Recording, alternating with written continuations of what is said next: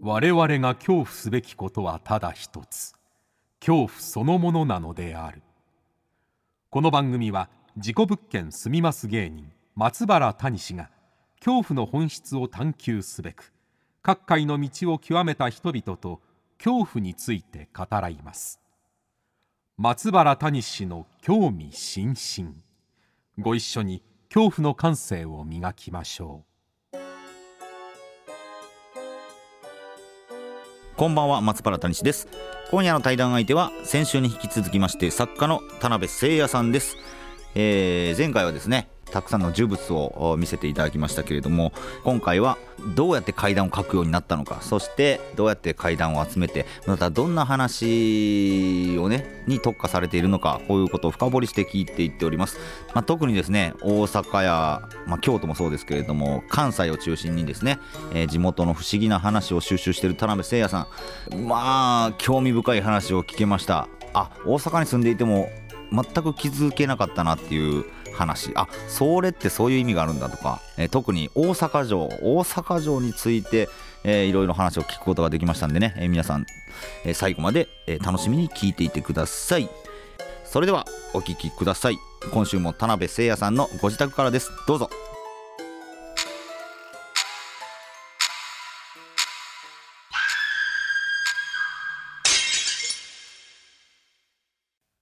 はいということで先週に引き続きまして今夜も田辺さんと、えー恐怖について語られますよろしくお願いしますよろしくお願いします。はい、引き続き田辺誠也さんのご自宅で、えーお邪魔させてもらってるわけなんですけれども、まあ、前回は、えーカッパのお皿と, 、 えー、と来獣のミイラと、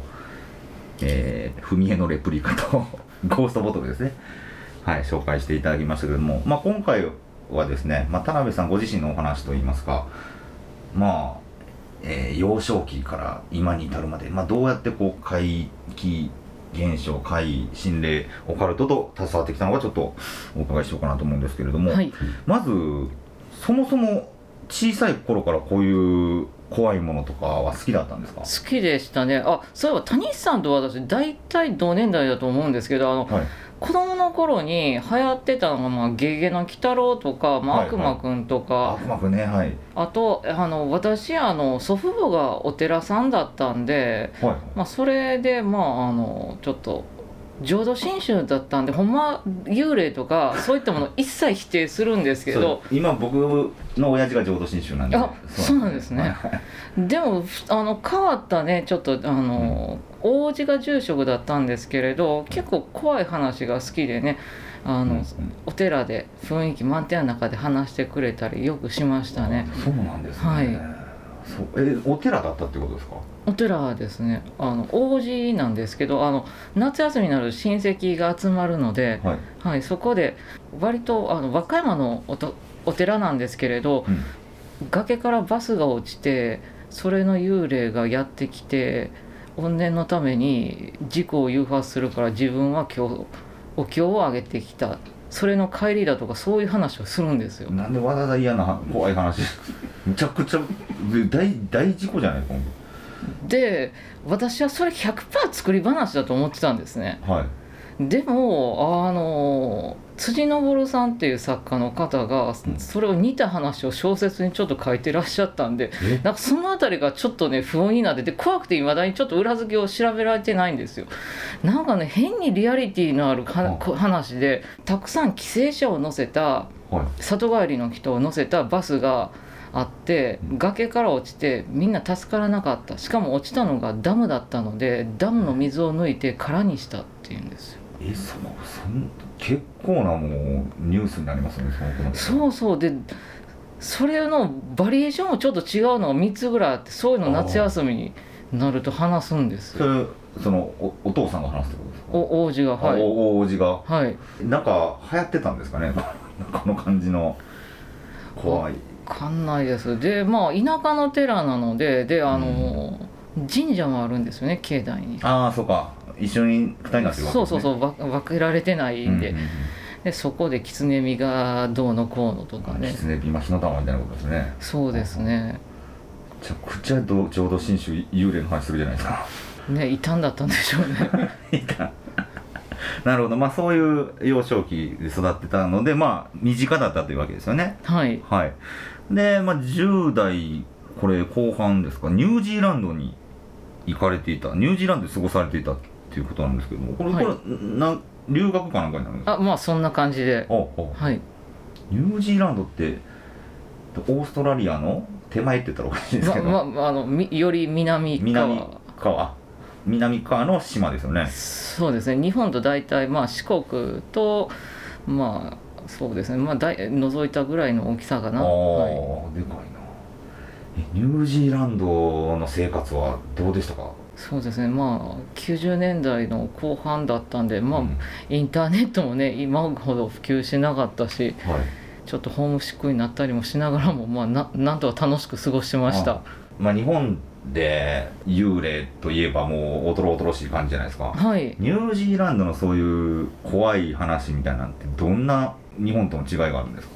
幽霊屋敷がいくつかニュージーランドにもありましてで、えっと私が留学で行ってたのはあのニュージーランドオークランドっていうところだったんですけどそのオークランドのレミエラっていう場所に有名な幽霊屋敷があってそこすっごい高級住宅街なんですよで日日本だったら事故物件って安いじゃないですか向こうは幽霊が出るとイギリス系移民が多いせいかあ高いんですよ幽霊が出る家はほんまにそう歴なんですね史があるからっていうことで余あいや計イギリスはそ自己募金の方が高いっていうのはきよくね噂では聞くんですけど、はい実際にニュージーランドもそうなんですねそうですねそうなんだ幽霊が出る方が高い高い人が死んでる方が高いそうですねあの名前のあるような曰くがしかも古い幽霊であればあるほど格が高いみたいな印象はありましたねあなんか守り神が強いみたいなことになってくるんですかねそうなんでしょうかねでワイヘケっていう島があるんですけれど、まあ、マオリの名前ですねワイヘケあのそこの島に出る幽霊がに旧日本軍の幽霊だっていう話を聞いてだから日本語がわからないから時々何かを言うけれどわからないで私はまあ日本人で当はい時そんなに日本人いなかったんで、もしやったら何て言ってるか教えてって聞かれたことがあります日本兵は見れなかったんですか見れなかったんで「なんで出るんですか?」って聞いたら、まあ、あの昔あの捕虜収容所があったとかいう噂をちらっと聞きましたけどねああだって日本別にニュージーランドまで攻めてないですよね責めてないだでかすらね捕まってニュージーランドに連れてこられたっていう人がいたんでしょうねいたの多分か噂かもかしれないっていうこはいとあーまあねニュージーランドの人からしたら日本人って思うかもしれないけど全然違うアジア系の人かもしれないですしねそそうですねまあ軍服で出たらまあ日本兵ぐらいしかれまあそうかありえないのかな、あははうん不思議やなそのニュージーランドもそうかイギリス系の移民が多いってことは、はいもうなんていうんですかね幽霊というよりはゴーストっていう感じなんですかねそうですねゴーストって感じですうね、んまあでも中華系の移民も非常に多くてまたその人たちは違うような、あの感じのものを見ているっていうような話もちょっと聞きましたけど、まああのそんなに縁起の悪いものではないって感じでしたあねそうなんだどちらも。ううんんうんへえやっぱ日本特有なんですねこんだけまあ、日本では少量魔があるように、まあ、あの幽霊が帰ってくるそれをもてなすのに理想の家を神で作って招くみたいなことをしてるのを見たことがあるへえだからやっぱ死者が戻ってくる帰ってくるっていう概念はやっぱあるわけなんですねそうですねだからうんあの神で作ってあるんですけど最後帰っていただく時に燃やすらしいんですが、あの大きなあのテレビがあったりあのプールがあったりねえ神神でで作ってる作ってあるんですえそういったところにはい帰ってきていただいて、で、まあ、帰る時に燃やすっていうえへえあ面白いなそんな風習へえ本土とはまた違うのかもしれないですけどねニュージーランドでそういったものを見ましたはあいやーまあニュージーランドで、まあ、10代過ごして過ごされてまあ2006年に作家デビューということなんですかね「手のひら階段あはい」という短編が収録手のひら階段っていうのはそもそもいろんな方の短い話を集めたものそうですそうですはいはい、こちらに田辺さんのた短編が収録されたことをきっかけに作家デビューということなんですけどはいここのデビューするまでになぜこの階段を書こうというか階段に興味をお持ちになられた仕事にしようと思われたんですかそうですね特に最初考えてなくて手のひら階段っていうのがあの800文字あの原稿用紙で2枚ほどの範囲内での公募だったんで原稿用紙2枚分ぐらいやったら書けるやろうなと思って書いどこたのがのどこの出版社がやってるやつポポプラポでプラ社はい、であの公募自体はあのアマゾンの前からスタートしていたオンライン書店の BK1 さんがやってはりましたへねえだからもう一般の方が誰でも誰で書もけるっていうことですね、はいでそこで、まあ、収録されたきっかけにはい階段がもう好きな人間になってたってことですよねもうこの時点であーまあ怪談というそうあの、まあ、幽霊が出てきたりとお化けが出てきたり不思議な話が好きなんで、うんうんはい、特にあの怖い話でなくても不思議な話だったら何でもって感じですねああなるほどなるほどまあそこから、まあ、ホラー小説も執筆されるということなんですけれども、まあはいやっぱこの「手のひら階段」収録きっかけでも作家としてやっていこうみたいな思ったわけですかあーまあそうですねまあというかちょっと調子に乗って賞初めて書いてちょっと運よく偶然賞を取ったんでいやもうちょっと長いもの書いてみてうんうんうんデビューできたらいいなと思ってねで3つほど出してみてで2つはダメでその中の1つがねあのホラー小説大賞で偶然かあまあそうか運よくというかそこ受賞しましたホラー小説大賞を取ったわけですよねこれねはいなるほどなそこからはもう作品を書き続ける生活になっていくわけですか、そうですねまあそんなに私筆が速くないんでうん途切れ途切れになっている時期もありますけどはいうんうんそして2010年に芥川賞作家の円城父さんとご結婚されたということなんですけれども、はい円城さんこの作家さん同士のご結婚っていうのは、まあ、どういうところに惹かれるというかなぜ結婚しようと思ったわけですか 変な質問ですけどそれが私はものすごくモテなかったんでほそれで結婚してくれそうな人はこの人しかいなかったからですねうなる ほど円城さんがは炎上さんが。あはあはあはあはあ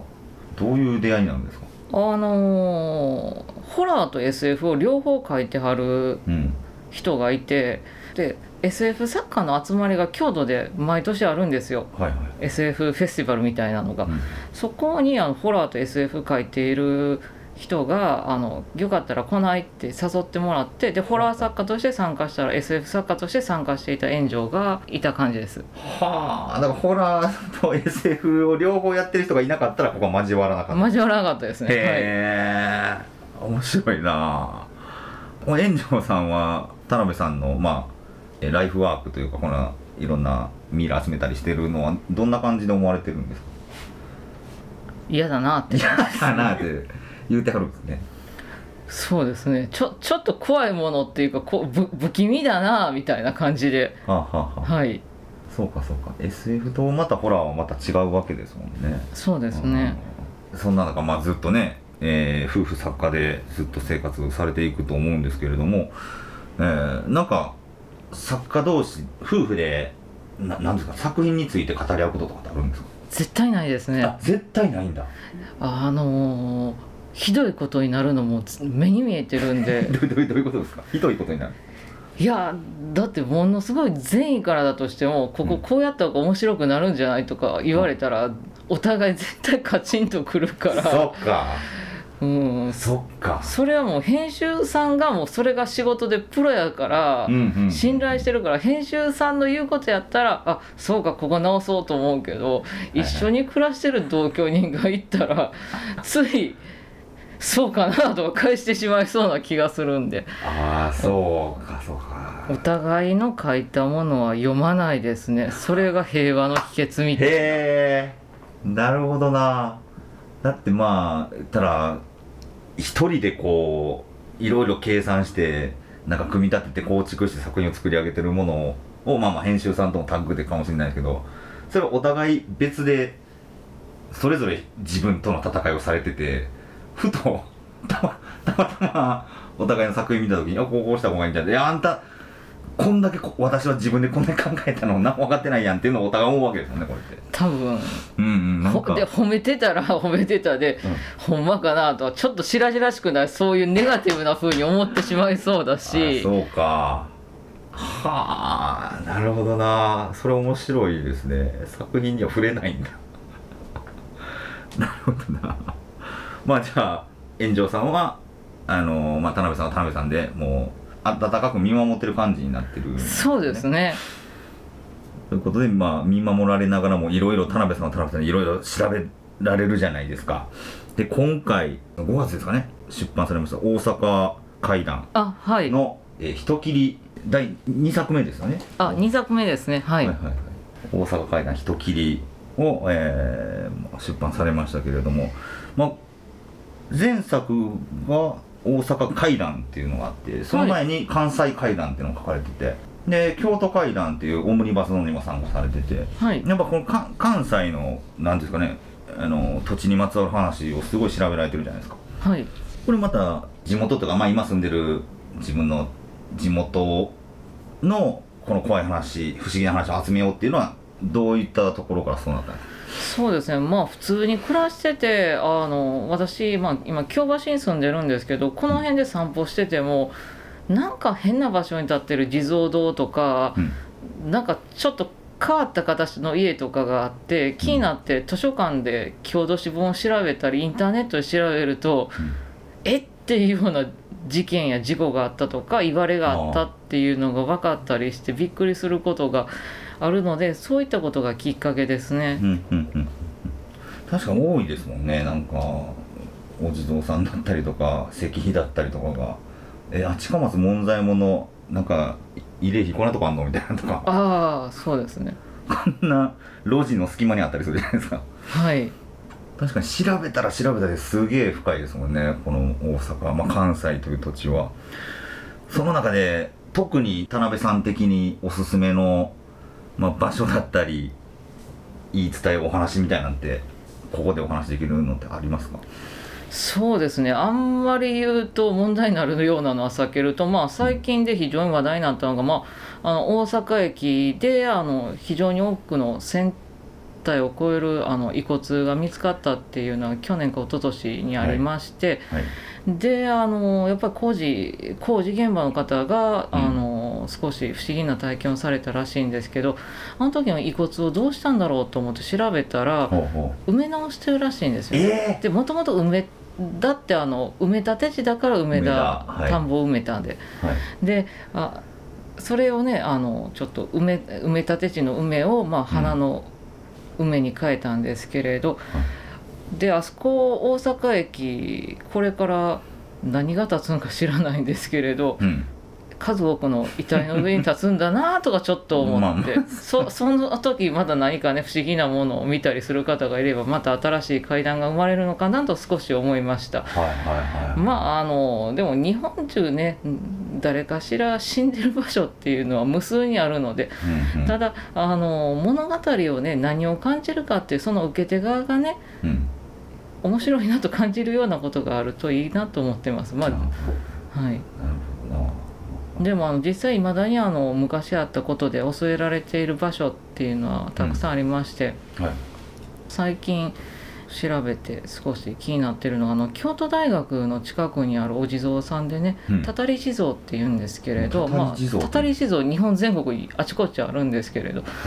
田中幸太郎っていう方がね書かれてるんですけれど、そこの京都大学のそばにあるお地蔵さんがすごいかなりのハイテンポで教場バタバタとかつてたたりでやっちゃったことがあるみた教い場教場やっていくんですか教場やっていくみたいな、はここは最高学像何言うぞたたりなんぞバカらしいとか言ったあらー45日後にコロッとみたいな、ええそれをまた田中幸太郎がもうノリノリの筆で書いてるん ですよ大正時代の話なんですけれど、ノリノリなんですかはい、それまだ存在するんですかまだう存在するんですよええその京都大学の近く近くですはでも前々からあのちょっと通りかかっていて、うんなんでこんなところにこんなお地蔵さんがと思ってで調べてみたら、まあ、田中幸太郎の大正時代に書いた「天狗の面」っていうね短編集の中に入ってましてそれあの国会国立図書館のあのデジタル版にも収録されてるので誰でも読むことができるのではい、気になったことは調べてみたらあの何をバカな迷信なっていう人たちがすごい因果応報的にバッタバッタとやられていくは実名付きで当時の怪談って感じの話があはあはあ載ってますね本当だからななんすかねものすごいこういう名詞をバンバン使っちゃう生き人形じゃないですけどそんな感じですね。バンバンなくなっていくっていうしかも途中でいきなりあのタヌキがねその地蔵についているとかそのタヌキの名前まで出てくるタヌキの名前が出てくる出てくるんですよそのタヌキの名前をお知らせしてくれるのが近くにするのあの稲荷酒のばあさんって書いてあってだ誰稲荷酒のばあさん稲荷酒のばあさんが出てきてこの地蔵が怒っているのはとかタヌキが2匹ついてるしとか言ってうんそそその根拠を知りたいんだけどそれは書いてないんですそれ書よいてないんですか気になると思ってバッタバッタそのたたる理由とかも知りたいんですけど書いてないんですかそれは書いてあっあそうて書いてあるんですまあ、出てきて非常に粗末にしてああの、ーまあ、その上に座ってお弁当を食べたり、あーそうなんうだ、んまあ、トイレ代わりにしたりとか書いてありま したね。やっぱそういうのは良くないですねはい、心霊スポット行ってもお地蔵さんにおしっこ引っ掛けたヤンキーとかが帰りに事故るみたいなのめっちゃ聞くからああまあまあそういう理由とかになっていくんですかねはいあはあはあはあでも他にもあれですねやっぱでもめちゃくちゃ調べられますよね歴史的なことであるとかも大阪城のこともめちゃくちゃ書かれてるじゃないでああまああれはまああの北川先生がねすかもともと教えてくくださったんでれ、るでもやっぱ怖い話って好きな方が多いんで北川先生がねあの大阪城天守閣のあの学芸員のもう体感されてしまったんですけど、うんあの社会見学とかで子どもさんが遠足で大阪城に来たりしていろんな大阪のね歴史を話すよりも大阪城にかつて「接近ババア」っていう妖怪が出たとか言うとうんはい子どもたちはやっぱりすごい食いついいやてく食いる。つくんだ子供は好きなんですねなんとかババアとかがあいあああなるほどななんか江戸城とかよりも全然不思議な話多いみたいなそうみたいですねね。そうそうはい。で、いまだにあの。ちょっと私の本にも書かせていただいたんですけれど大阪城結界を守る会っていうのが守る会があるん会があるんですよえもうそれ56年調べ続けてるんですけど会員と名乗る方には何人か会ったことあるんですけあど全ああったんですかあったんですよでも全体像が知れないんですよえ教えてくれないですかその会員の方いや多分ね23人グループで点でバラバラに活動してると予測してますあいっぱいいるってこといでっすかぱいいる結界を守る会結あ界を守る会がだからそこは結託してないわけだ結託してないっぽいんですよそれぞれで勝手にいいろんなところで結界守ってはるってことなんですかそうっぽいですねはあそうか結界を守る会同士はじゃ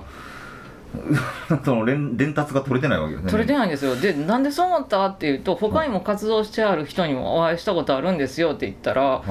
この間あの全身ピンクの着の服を着たおばあさんが日本酒をくるくる回りながら巻いててえちょっと怪しいなと思ったから「すいません何してあるんですか?」って言ったら「私私結界守ってるの!」って言って「もしかしてあなたは!」って言ってその人も守ってるんですねで聞いたら「他は偽物やから」って「えー私は本物よ」あとかは言っんてやばいやばいどれがもうどれが本物なのかがもうわからなくなってきますそれそうなんですよでまああの北川さんが語ってはった階段で大阪城の敷地内に井戸があってそこはいにいつの間にかシメナーがいつも張られてしまうっていう、ほうほうほうほうあのラジオでも語って中山うん一郎さんもおっしゃってましたけど、うんあれももしかしたら私はそそういったグループのもしかしたら活動ではないかなとちょっと個人的にはいはいはい推測ですけれどうんうんうんちょっと疑ってます。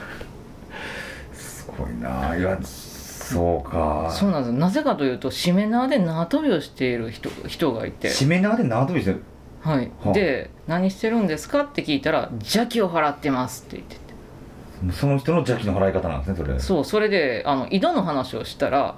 い「ちょちょちょちょちょちょちょ」とか言って場所変えられてしまったんで場所変えられた変えられたんですよしかも自転車に乗ってえ追えなかったんですよなんで逃げていったのそうなんですよ怪しいですよ気になるなもう会えてないんですか会えてないんですよしめ縄縄跳びお兄さんおお兄さんなのかないいやお兄さんですお姉ねさんお兄さんからえーちょっとうわーそこ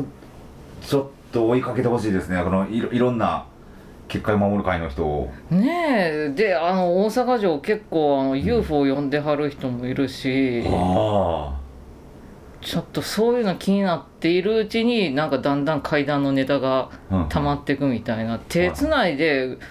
10人ぐらい輪になってて「スペースピープルカモンカモン」とか言っててえステイスペースススペースピープルはいカモンカモンあもう宇宙人呼んでるってことですね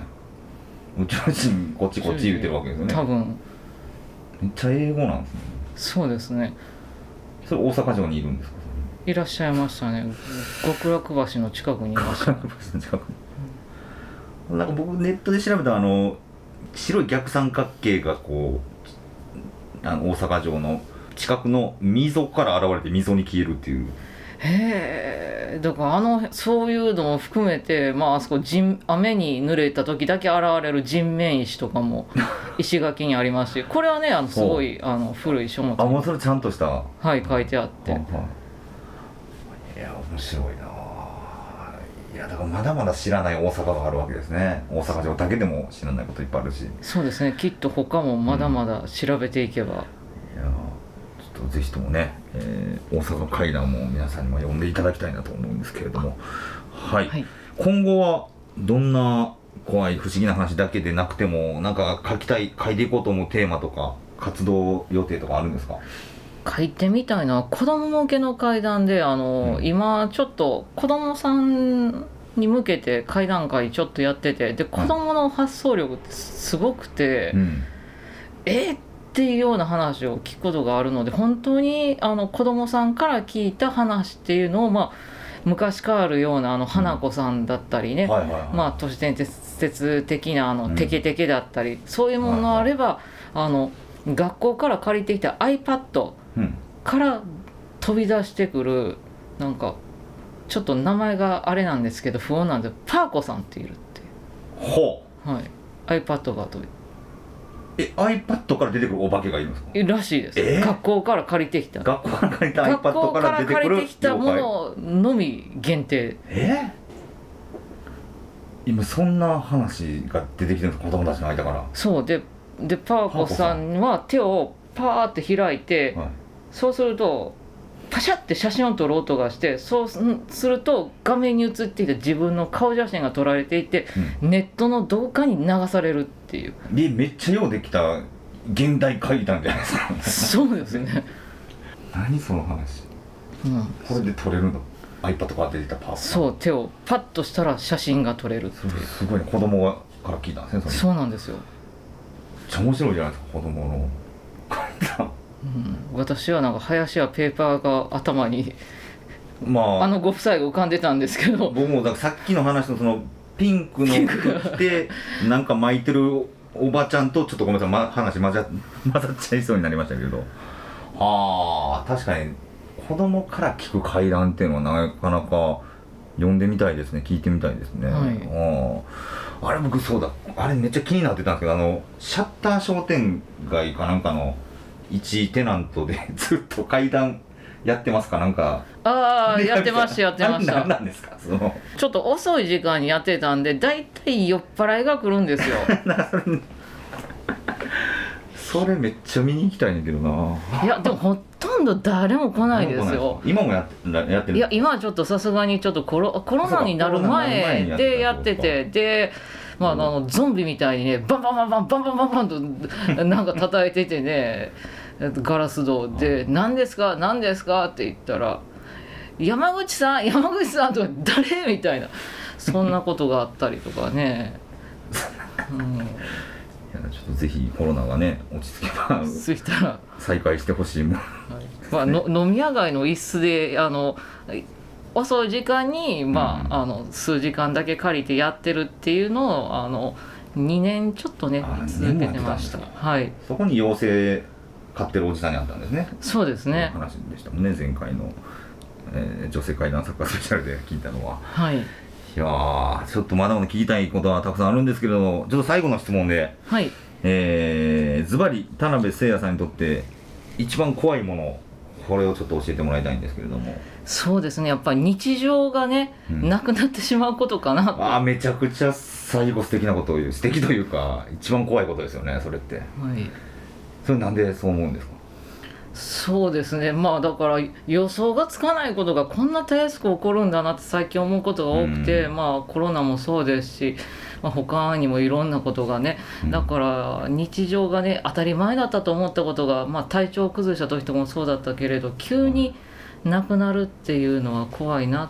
って思いますね、うんそう私はそんなに死ぬことはね死んだ後のことは知らんって思うんですけど予想のつかない事態になってしまったこ時のことっていうのはちょっと想像しただけで嫌やなっていうかゾッとしますねああ確かにそうですよね来住のミイラ集めたり葉っぱのお皿も譲ってもらったりとかっていうのがまあ日常ですもんねそう田で中すさんにねとってはそれが予想もつかない急にその日常がなくなるっていうのは怖いですよねそうですね、はい一般の人からしたら非日常なんですけど、そうですまね、あ僕も言えた立場じゃないんですけど、その日常が終わるっていうのは確かに怖いですねそうですねあの普通に骨董市に行っただけやのに、うんなぜかあの5万円近くが財布から消えていはいはていよそで買ったらまあ4,000円ぐらいのものが自分の手元にあるとかねそういう不思議なことも起こりますしね。不思議なことも起こりますよね、うはいんそれがありもしないなんていうんですかねその抗えない流れによってできなくなるのはやっぱ怖いですよねそうですね、うんはい、そうですねレプリカ売るおっさんも怖いけどやっぱそのレプリカ売るおっさんに出会えなくなるのも怖いなっていうそうですね、はい、いやーということで、えーたくさんのお話を伺いました呪物も見せていただきました田辺誠也さん、え2週にわたりいかがでしたでしょうかねちょっとお邪魔させてもらいましたけれども そうですねいつも家で一人でぼんやりと眺めるものがこんなたくさんの方やね、まあ、あの谷さんに見ていただいてぼんやりと眺めるにはもう奇妙すぎますけども、はいいやもうあのもうそれぞれの呪物もあの声が出せたら嬉しいとか言うてるんちゃうかな と言うてくれてたらいいですねそうですねまあね誰にもわ見られずに忘れ去られていく方がなんかこっちの勝手な考えですけど寂しいんじゃないかなとか思っちゃいますしね そうですね、うんまああの特にそれぞれのものにそれぞれのストーリーありますしあの天狗のね頭蓋骨も使い骨もいく私は公園で洗っていた職質まで食らいました しいやありがとうございまあすりがとうございましありたがとうございましたそんなまとまらなかったけれどもあのみんなあの呪物もありがとうってきっとあの念を送ってますよ皆さんにあよかったですね皆さん、はい呪物からの感謝を受け取ってますよ今見てる聞いてくれてる方々はね、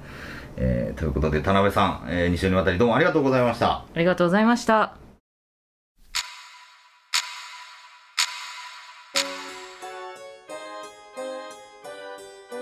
はい、いかがでしたでしょうかね、えー今回もたくさんの興味深い話をえー聞かせてもらいました、えーまあ、呪物だけでなくてね、まあ、どうやって階段を書くようになったかとか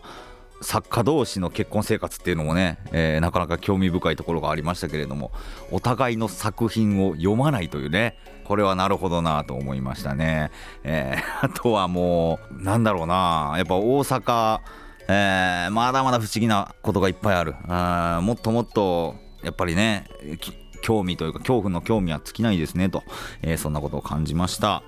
さあ来週は一体どんなゲストが登場するのかお楽しみにそして恐怖の感性を磨いてお待ちくださいということで松原谷氏の興味津々今宵はここまでです皆様どうかお元気でさようならピシャーピシャーピシャーピシャーえ大阪城の結界守ってます